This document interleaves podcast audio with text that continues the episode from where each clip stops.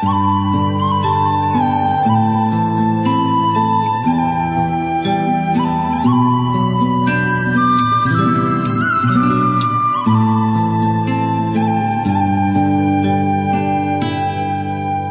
למה הלכו לשם? באמת רצו להראות שהנגב הוא שייך לישראל. האדמות האלה נקנו מהקרן קיימת, ואנחנו יורדים מבאר שבע, חום אימים, ואנחנו עברנו ברגל דרך העיר. אני לבשתי את השמלה הכי יפה שהייתה לי, ודווקא שקופה קצת, אבל תחת הייתה, היה קומבינזון. איך אני אגיד לכם? באו בהמונים לראות האישה הלבנה שהגיעה לאזור. והייתי עם שיער ארוך, דילי בלונדיני, עבר הדרך הרחוב ראשי, והגענו לסוף הרחוב, חולות. רק חולות. והלכנו, זה שניים וחצי קילומטר מבאר שבע.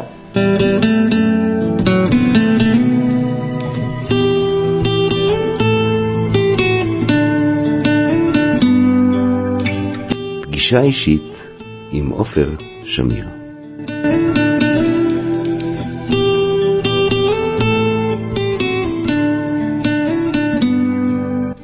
בית אשל, אחת משלוש הנקודות שעלו על הקרקע בשנת 1943 במטרה לבחון את היתכנות ההתיישבות החקלאית בנגב. הוקמה על ידי קומץ חלוצים יוצאי אוסטריה, בוגרי עליית הנוער, שהצליחו לעזוב את אירופה עוד לפני פרוץ מלחמת העולם השנייה. ביקשתי לשמוע את סיפור המקום והלכתי אל שפרה בר-און ממושב היוגב.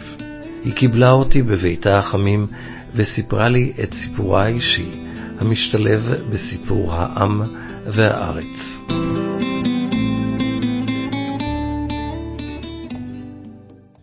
אמרת שנולדת בפולין.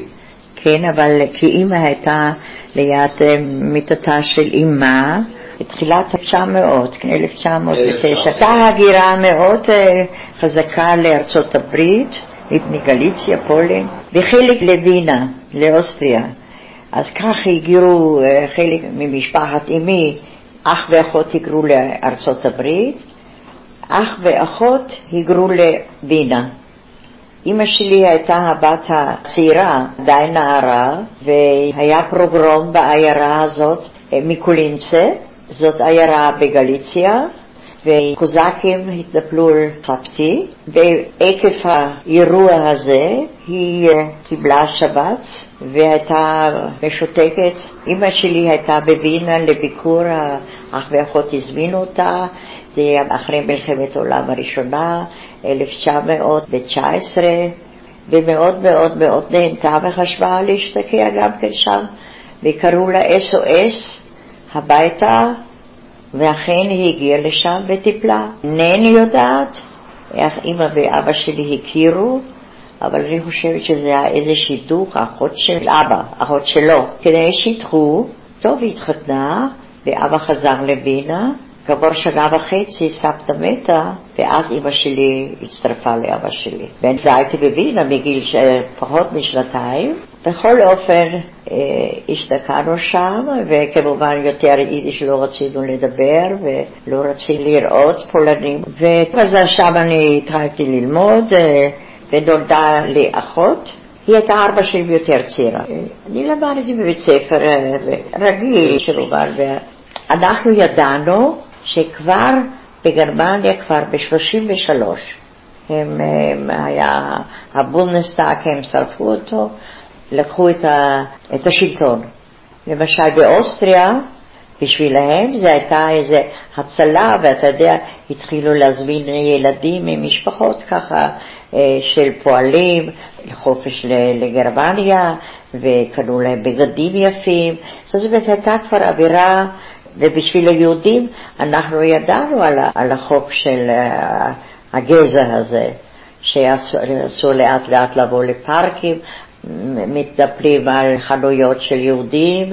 מתי נכנסו ה... זה היה במרץ. אני הייתי בכיתה ט', למדתי באקדמיה למסחר, היינו שמונה יהודיות בכיתה, ונשארתי היהודייה היחידה בכיתה, ופתאום החברות שלי, שהייתי חברה שלהם בכיתה, בהפסקות צחקנו ודיברנו ושוחחנו, פתאום הם כאילו לא הכירו אותי. פנו לי עורף, ואני למדתי עוד חודש, עד אה, סוף מאי, ואני אמרתי לעצמי, אנחנו בטוח לא נשאר בווינה, ואני אפסיק ללמוד אם ההורים שלי יסכימו, והם הסכימו. טוב, אז אני עזבתי את הבית ספר, ואני הייתי כבר בתנועת נוער, הנוער הציוני, והיה לנו מועדון, ומהר מאוד אה, השכנים אה, התנגדו שהזאוקינדר האלה אה, יהיו בסביבה שלהם, וסגרו את המועדון כי הם לא רצו יותר. קיבלנו מועדון במקום אחר, ושם קרה אותו הדבר. היינו מתאספים בפארקים. זה עוד לא התחיל הסתיו ממש, ו... אבל כשהתחיל הסתיו, התחיל הגשם, אז אנחנו כבר לא יכולנו לבוא לפארקים. אז זה החברויות היותר קטנות, נפגשו קצת בבתים, אבל לא היה מקובל מאוד אה, להיפגש בבתים. התחילו להתארגן לעליות נוער, זה היה מגיל 15 אה, עד 17. בכל אופן, היות והייתי מאורגנת בתנועת נוער, אז תכף ומיד היה לי גם הרשות לעלות, וגם יכולתי לנסוע לאנגליה גם כן בעליית נוער, אבל ההורים שלי החליטו שמוטב שניסע לישראל, וידענו שאנחנו לא נשארים בווינה. בסך הכל היה לנו כבר אפי דיוויד, מכסות, האפשרות להגר לאמריקה. טוב, אז הצטופפו יותר בבית, החברות הכי קרובות שלי מאוד, נפגשנו תמיד בבית אחר, ו... ואני התחלתי לטפל ב... בילד אה, שההורים הייתה עוד חנות ולא היה להם בייביסיטר. ליל הבדולח זה היה באוקטובר, וטוב, החנויות, הכל היה מקושט של כריסמס. מליל הבדולח אני זוכרת, שמענו את הרעשים, את הצחוקים, ואת, ואם יצאנו החוצה מהבית, אז ראינו להוודקה, מאוד הפחיד אותנו. בשביל הרבה אוסטים, הם היו מלאי שמחה, ובשבילנו זה היום ליקוי חמה. ביום הראשון הלכנו ככה על יד הקיר, כאילו אנחנו פוחדים. לא כאילו, אז כנראה פחדנו.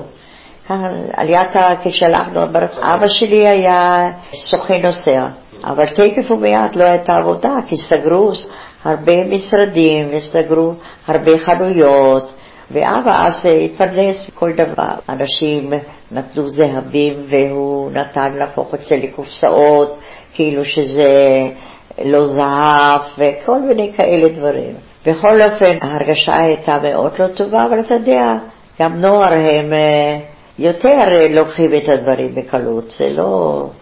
לא היה לי לדאוג לפרנסה או לדאוג ל... לא חוויתי על בשרי, אבל את אבא שלי באו לחפש כמה ימים אחרי זה, ואנחנו, הייתה לנו אפשרות להודיע לו שלא יבוא הביתה. אז אנחנו, אמרנו שאנחנו לא יודעים איפה הוא. הוא נעלם ואנחנו לא יודעים מאיפה הוא. זאת הוא הסתובב איזה שלושה ימים ככה, ואחר כך הוא חוזר הביתה. זה היה נובמבר ודצמבר. ראשון לינואר עוד היינו בווינה, והחבר'ה ארגנו איזה מסיבה לריקודים, ואני אמרתי, לא, אני חלוצה, אני לא רוקדת ריקודים מודרניים, זה נגמר בשום אופן לא. אכן באמת היום הגיע והיינו צריכים להיות בשעה עשר בתחנת רכבת, רק אחת אפשר היה ללוות, אז אה, החליטו שאבא שלי, זירזו אותי מהר מהר מהר, הטקסי עומד למטה, אנחנו צריכים לרדת, ואימא ואחותי ירדו גם כן, זה היה מאוד, תכף אני אבכה. היה מאוד מרגש להיפרד. אבל אף אחד לא חשב שזאת פרידה לתמיד, אבל מי חשב על זה? בשום אופן לא. אז כל הדרך אני בכיתי, ואבא שלי אמר, הבטיח לי שהוא ייסע לפראג, והוא ישתדל לארגן אה, עלייה בלתי לגלית, שעדיין היו עוד. נפרדתי מאבא שלי, וברגעים הראשונים זה היה שקט, שקט, זה היה מלא נערים 15-17, ונכנסו לרכבת, ואני עם שתי חברות שלי, שהיינו שלושתנו, ואנחנו יכולנו ככה, כאילו גם לעזור, להצטופף אלינו. והתחילו פתאום לדבר ולצחוק, והרכבת יצאה. טוב, אנחנו נסענו דרך אוסטריה הלבנה המושלגת, כנראה נרדמנו בדרך, והתעוררנו, היינו בטריאסט. היינו בטריאסט, ואני, בכל אופן אחרי הצהריים אנחנו עלינו לאונייה שקראו לה ירוזלם, ואנחנו יצאנו לדרך. האונייה הייתה מלאה עם ילדים שהם נסעו לכל מיני קיבוצים גם, ואני חושבת שמושב זה רק אנחנו לכפר ביטקין. אנחנו דווקא היינו קבוצה מאוד גדולה, 62 חבר'ה, בנים ובנות. השייט הוארך שישה ימים, באמצע היה גם סערה, הגענו לתל אביב. בכל אופן עם סירות העבירו אותנו, ובחוף אוטובוס חיכה לנו, והגענו לכפר ויסקין. ואיזו ילדה בת 14 באה לקחת אותי לבית איפה שאני, זה היה הבית המאמץ אותי, מאמץ לתקופה. ושם הכינו שולחן, כאילו זה יום הולדת, והיו מאוד נחמדים, והייתה להם בת וילדה קטנה. בכפר ויסקין הם עדיין לא התפרנסו בחקלאות. זה היה מושב צעיר, אנשים עבדו בפרדסים, עבדו, בעל הבית שלי הוא היה שומר סודות. ומצבם היה גם יותר טוב, כי היו שם אנשים ש... למשל רדיו, זה היה להם רדיו, ובאו כמעט מרחוב שלם, על המדרגות בחוץ ישבו לשמוע את החדשות. עוד לא היה חשמל בבתים שם. אצלנו היה חשמל, מצב, היה לי מזל מאוד גדול להיות במשפחה מאוד מארחת טוב, וקיבלו אותי יוצא מן הכלל, ושנים שנים היינו בידידות, ושנים זה היה הבית שלי. בארץ. טוב, בכל אופן אנחנו נוער, חצי יום עובדים וחצי יום לומדים. בקיבוץ היה אחרת, בקיבוץ יצאו לעבוד וחזרו הביתה. פה זה היה בית, אז זה לא היה בדיוק שגומרים ב-12, אלא, אתה יודע, עוד קצת. בכל אופן, לא הספקתי לנוח, בשלוש הבית ספר שלנו התחיל. טוב, נערה בת 16, גם קצת גמדרנית, מעיר גדולה. אני החלפתי בגדים, אז כמובן בעבודה, ואני, ובצהריים אני החלפתי, ובערב עוד פעם אם היה שיחה, ובעלת הבית טניה קראו לה, היא אמרה, תשמעי, לך יש יותר כביסה מאשר לנו לכל המשפחה. אז אני אמרתי לה, מה את רוצה להגיד לי שלכבס זה קונסט? זה לא קונסט, זה לא אמנות. אז, אז היא אמרה לי, טוב, את תראי מה זה אמנות. ובכביסה הבאה השאיר אותי בבית, שאני אראה מה זה אמנות, לכבס. טוב, אני, מה זה העיקר, חיפשו בידיים, כן? על כזה, על פרש כזאת. אה, אה, אז אנחנו בכל אופן, במשפחה שלי היה לול עם 60 עופות, ולהם כבר היו שתי פרות. ברוב המקומות עוד לא היו שתי פרות, מצבם היה באמת יותר טוב. העבודה שלי זה היה בבוקר, ואני כתבתי את זה באמת, תתארו לכם מה אני עושה. אני מגרדת את הקקי של התרדגולות מהרצפה איפה שהם נמצאים. ואני צריכה להוציא את זה החוצה, ו... ושמים את זה בצד על הרימה, ובחומר הזה משתמשים אחר כך, מזבלים את השדות. ואחר כך כל היום הייתה לי הרגשה שאני מריחה מלול, זה לא ירד ממני. ועוד שתלו תות, תות שדה, זו הייתה אדמת חול. העבודה שלי הייתה להסב את העשבים מערוגה אחת ארוכה, ואני הספתי ואכלתי, וכשבאה בעלת הבית שלי, טניה, לקחת לצהריים תותים, אז לא היה תות. אז אמרתי, אבל אני אכלתי אותו, אני כל כך אוהבת תות. אבל היא לא אמרה מילה. עליית הנוער זה היה לשנתיים. אז אנחנו היינו מהתחלת ינואר 39-40. ב-41 אנחנו סיימנו. אנחנו מהקבוצה הזאת שלנו, 60 חבר'ה, התארגנה חבורה שהחליט ללכת גם כן להתיישבות אה, מושבית, והקמנו גרעין.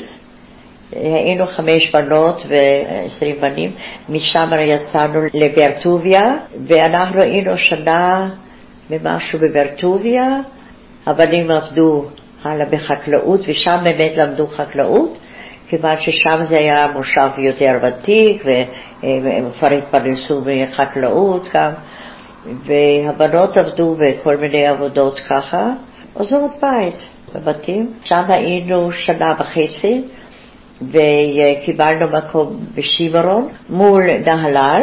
היו גם הקבוצות שעלו לחניתה, וזה היה מקום מגורים, והתפזרו לכל מיני עבודות. הבחורים עבדו בייעור, נטו שם את היער הזה סביב. השימרון קיים, יש שם בית קברות של נהלל והסביבה.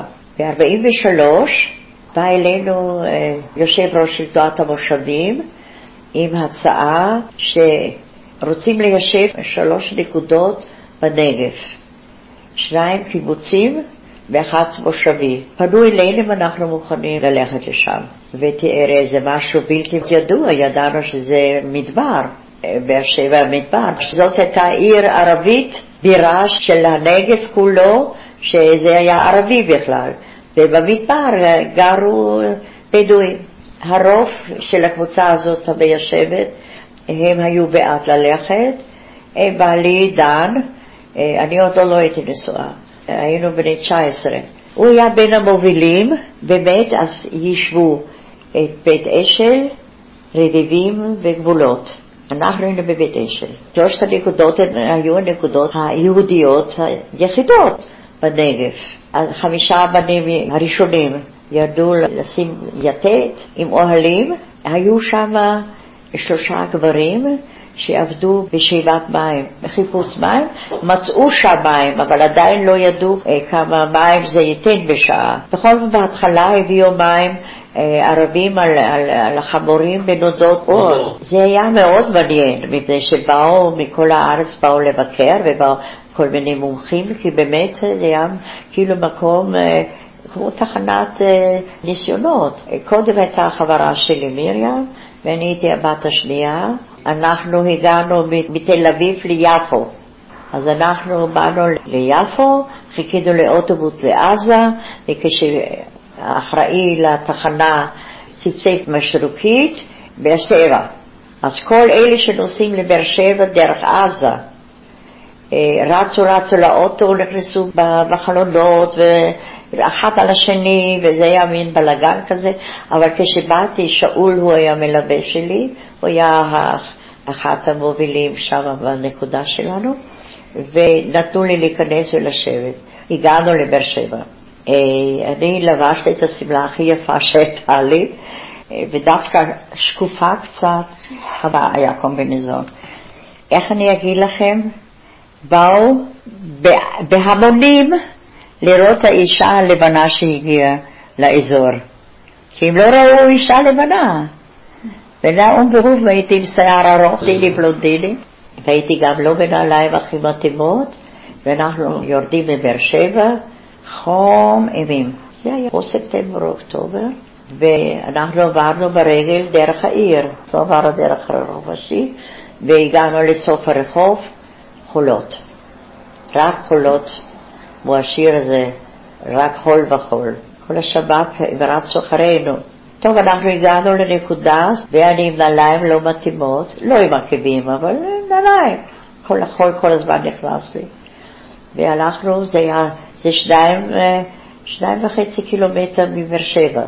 הנקודה הזאת, וזה בינתיים רק היה באוהלים, והקימו בינתיים צריף אה, מפח, שזה היה מפח, ואחר כך הקימו צריף לחדר אוכל, בלי שמשות, בלי חלונות, וכשלמשל בשעה 11 כל יום היה רוח שהעיף ככה את הבירבל כזה של החול, והכל התכסה בחול. בינתיים כבר באו עוד אנשים קצת, חקרו מאוד את האדמה, אה, וחקרו מה אפשר לנטוע, מה אפשר לשתול, ואפילו הגידול הראשון במים, זה היה שם, עכשיו מגדלים במים.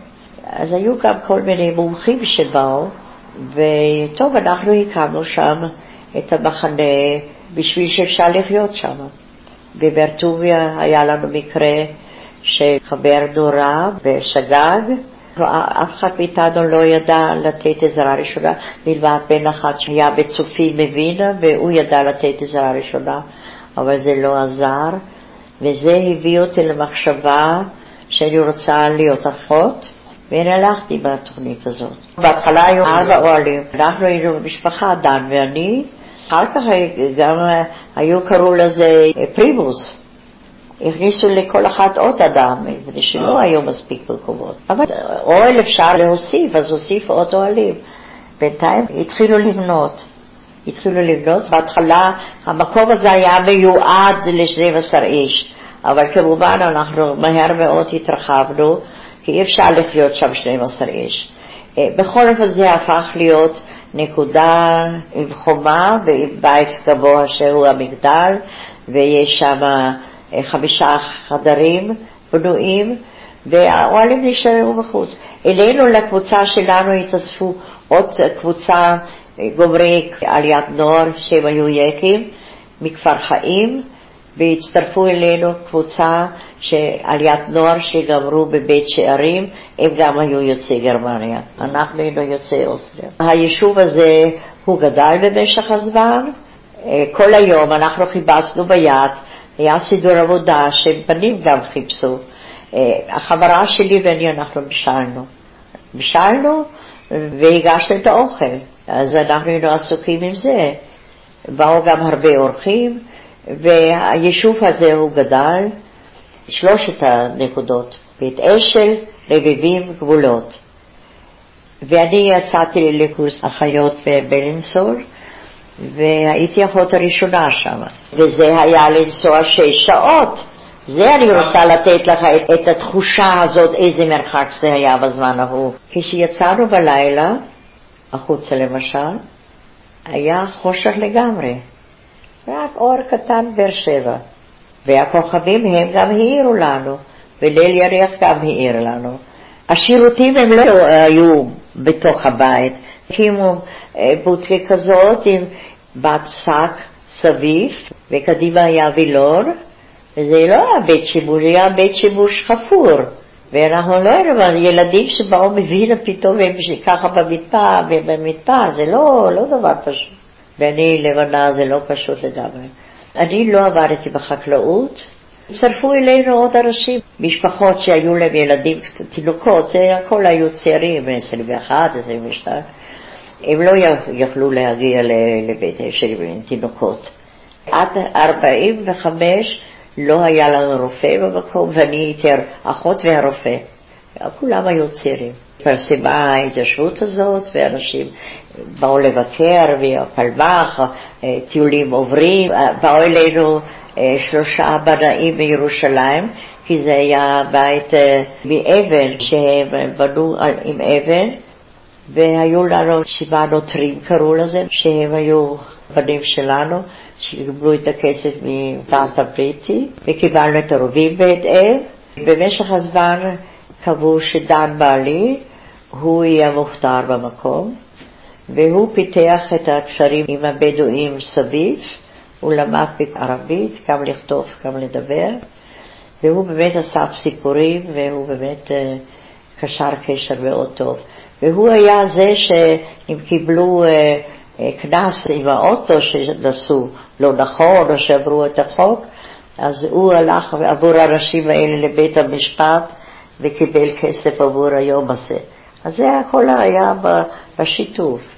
זרעו ירקות וראו שיכול לגדול ונטו שדרות סביב הנקודה על מנת לסמן את הגבולות של המקום. נטו אשלים הרבה, מפני שאשל הוא עץ שהוא מסתפק במעט מים. וקזורינות, אני לא, לא מכירה את כל השמות של כל העצים. דרך אגב, את האדמות האלה זה קנה קרן קיימת. אנחנו גם את הכסף שמכרנו את הירקות וזה, זה הלך לקרן קיימת, כי הקרן קיימת הוא היה זה שבעצם קיים אותנו. הם נתנו את הכספים, והיה מנהל, שהוא ניהל את ענייני החקלאות, אה, כמובן מומחה, שהוא גם בא לרבבים וגם לגבולות. הגיע 45, קיבלנו רופא, גם בנו בית למרפאה, הייתה מרפאה בנויה, אחר כך היה לנו לול, ואני עבדתי גם בלול. היו גם עצי פרי? ניסו, נטו, ואני אומרת לך, שגדל הכל שם בלול אפשר היה לקיים, והיו לנו כבר שתיים או שלוש פרות שם, והיה לנו חמור, וגייסו אה, כלי, אה, למשל טרקטור. באו לקיבוץ ואמרו, אתם צריכים לתת אה, טרקטור אחת להתיישבות בנגב.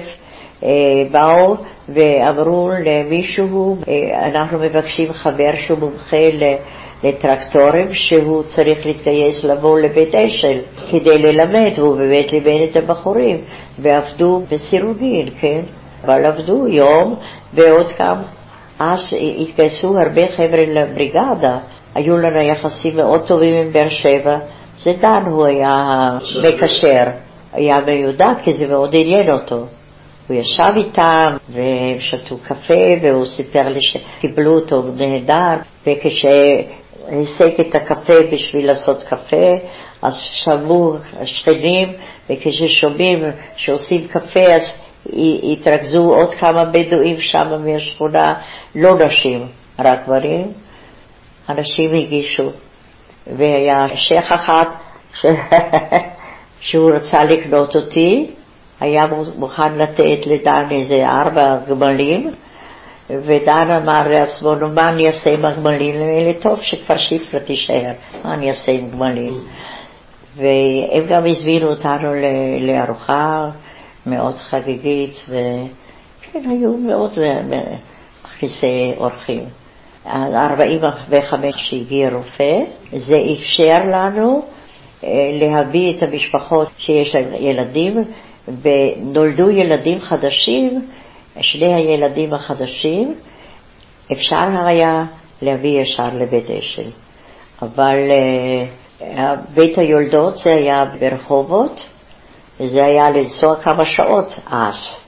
כשיכולנו להביא ב-45 את הילדים, אז הצטרפו אצלנו עוד אנשים, קבוצה גומרי עליית נוער בכפר יהושע, שהם בינתיים קיבלו הכשרה גם בקיבוץ, ושתי בנות למדו לעבוד עם תינוקות, ואחת למדה בגן. בינתיים היינו כמו קיבוץ. בדיוק ב-46 העבירו את קו המים לנגב, אבל זה עדיין לא הגיע לבית אשל. דבר גדול מאוד של אשכול, שהוא דגל בזה והוא העביר את המים, כי אחרת לא היו מים. אצלנו היה, אני יודעת, שלושה קוב בשעה, זה בקושי הספיק ל... להתקלח. זה לא הספיק לכלום. ממש, לאוכל זה הספיק. ותראה, כששתלו, כשנטו עצים, ונטו עצים, אז נסעו עם טנק מים, והיו עם דלי, היו כל שתיל, היו משקים עם, עם דלי מים, כי גם לא, גם לא היה רשת אה, השקיה, אי אפשר היה בינתיים. אה, המרכז שלנו זה היה המרכז הקשר, כי הקשר שלנו היה אה, מורס, שהוא היה בהסתר כאילו באנגלית. אנחנו לא קיבלנו עיתון יום-יום. רדיו היה לנו אחת, וחשמל זה היה גנרטור, היה לנו גנרטור, היה לוק, לוקסים בכל מיני מקומות, זה היה כזה שהיו עם נפט. ב-47 התחיל כבר להיות אי שקט בנגב. כבר הרגישו משהו שקורה. כן. אני הייתי בהריון אז, אותי הוציאו בסוף 47 ועוד את האישה של הרופא עם תינוק שהם היו בבית אשל. מלחמת השחרור התחילה, הוציאו את כל הילדים בינתיים. ואנחנו הקמנו מחנה מעבר קיבלנו את המקום בכפר ויטקין הודות ואנחנו היינו ואנחנו טיפלנו בזה, אז נתנו לנו להקים שם אה, צריף גדול ושכרנו בתים והילדים היו בטיפול משותף, כל הילדים היו שם והחבר'ה נשארו בבית אשל. בית אשל הייתה חסומה מהדרום וגם מהצפון, רק אפשר היה להגיע בשיירות שנסעו סביב והגיעו דרך המושב על ידינו, גבולות, שעכשיו אה, נמצאים שם אה, קושינים, מלבד חבר אחד שהוא נהרג בדרך ואחת נפצע, שנסעו מבית אשל לבאר שבע, אחרי שבאר שבע הוכרזה כשייכת לישראל. ומה הייתה ההתקפה המצרית עלינו? והרסו את כל, את כל הנקודה. המצרים ישבו 900 מטר מבית אשל, בין בית אשל לבאר שבע. שמעו אותם אפילו לדבר. אז הם בינתיים התחילו לעבוד אצלנו, כל הבנים היו מגויסים יום ולילה, עבדו בלחפור תעלות בתוך בית אשל, בנו אה, מקלטים, מקלט אחד גדול ומקלט יותר קטן, וגם נראה בו אה, סביב בית המוטור שלנו היה בית המוטור שהוא העלה את המים, וגם את החשמל ייצרו שם. אה, כל הזמן זה היה דרך גנרטור. סידרו את בית אשל מתחת לאדמה, ממש. אז בהרשה היה להם כיסוי והם יכלו ללכת תחת לאדמה, פקוש, זה ידעו שכדור יצא, וכולם נכנסו או למקלט או לשקות האלה. הם לא האמינו שאנשים קיימים, כי הם היו בטוחים שכבר אין אנשים שם. בכל אופן הרעישו כל הזמן. כי למה הלכו לשם? באמת רצו להראות שהנגב הוא שייך לישראל. האדמות האלה נקנו מהקרן קיימת, זה היו אדמות קרויות.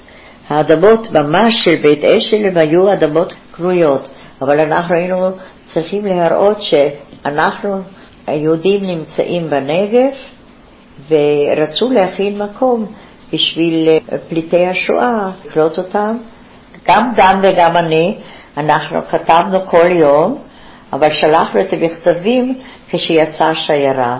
כי נסעו רק בשיירות סביב דרך המושב הזה גבולות, וככה באו סביב, ואז קיבלנו פק של מכתבים. ומהמכתבים האלה דן אחר כך כתב את הספר הזה. טלפונים לא היו, אבל מה, ההתקפה עם התותחים, הם אה, השמידו את כל הפרות והלולים אה, הם קרסו והעופות התחילו להסתובב בחוץ וצחמור גם כן אה, ירו בו. והיה לנו פער, היה שם מישהו שידע לשחוט ולחלק את הבשר ותלו את הבשר על חבלים וקראו לזה הגרביים של הפר והבשר המיובש הזה, ואחר כך הם עשו צלי וזה, וכל הזמן היה להם אוכל.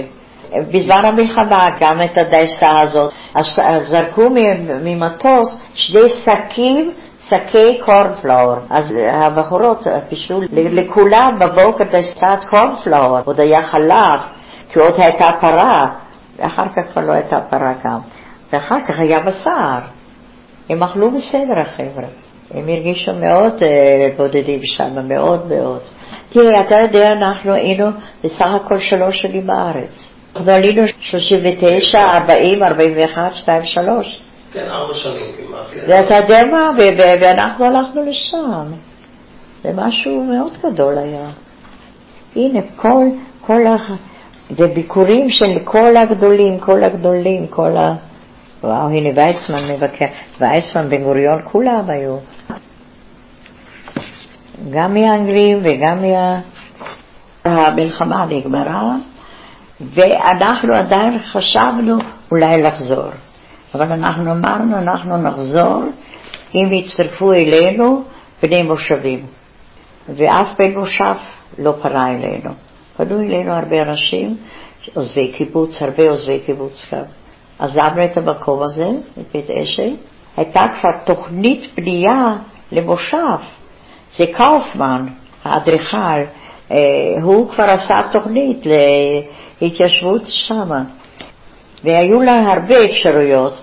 אנחנו קודם כל היינו צריכים לברר בינינו אם אנחנו רוצים מושב שיתופי או מושב אה, עובדים. אני הייתי בעד מושב שיתופי, כי רציתי לעבוד במרפאה ולא בחקלאות, אבל הרוב היה בעד מושב אה, עובדים, והיו כמה זוגות, חברים מאוד טובים שלנו, שיעזבו אותנו, כי הם לא רצים ללכת למושב. והלכו העירה.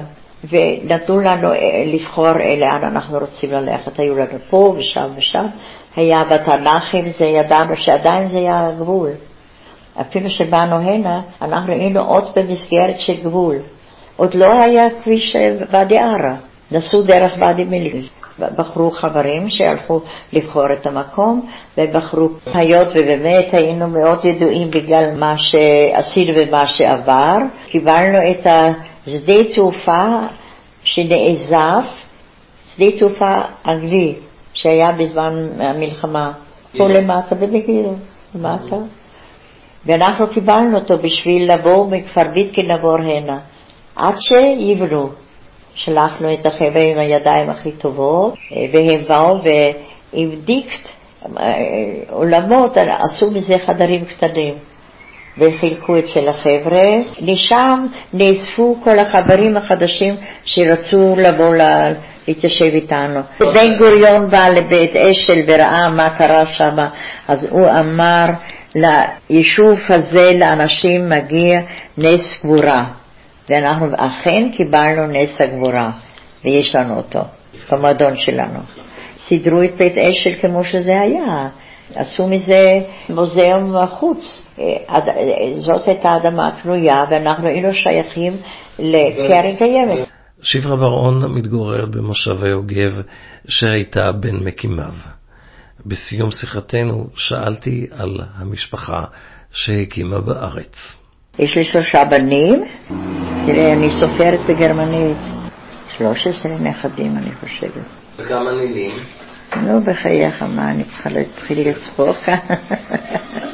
אין בעיה. בית אשל שוכנת היום בפארק נחל באר שבע.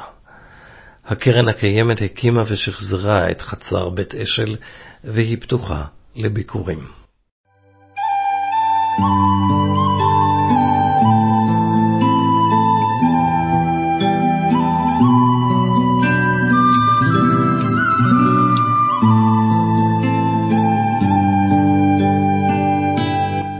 פגישה אישית עם עופר שמיר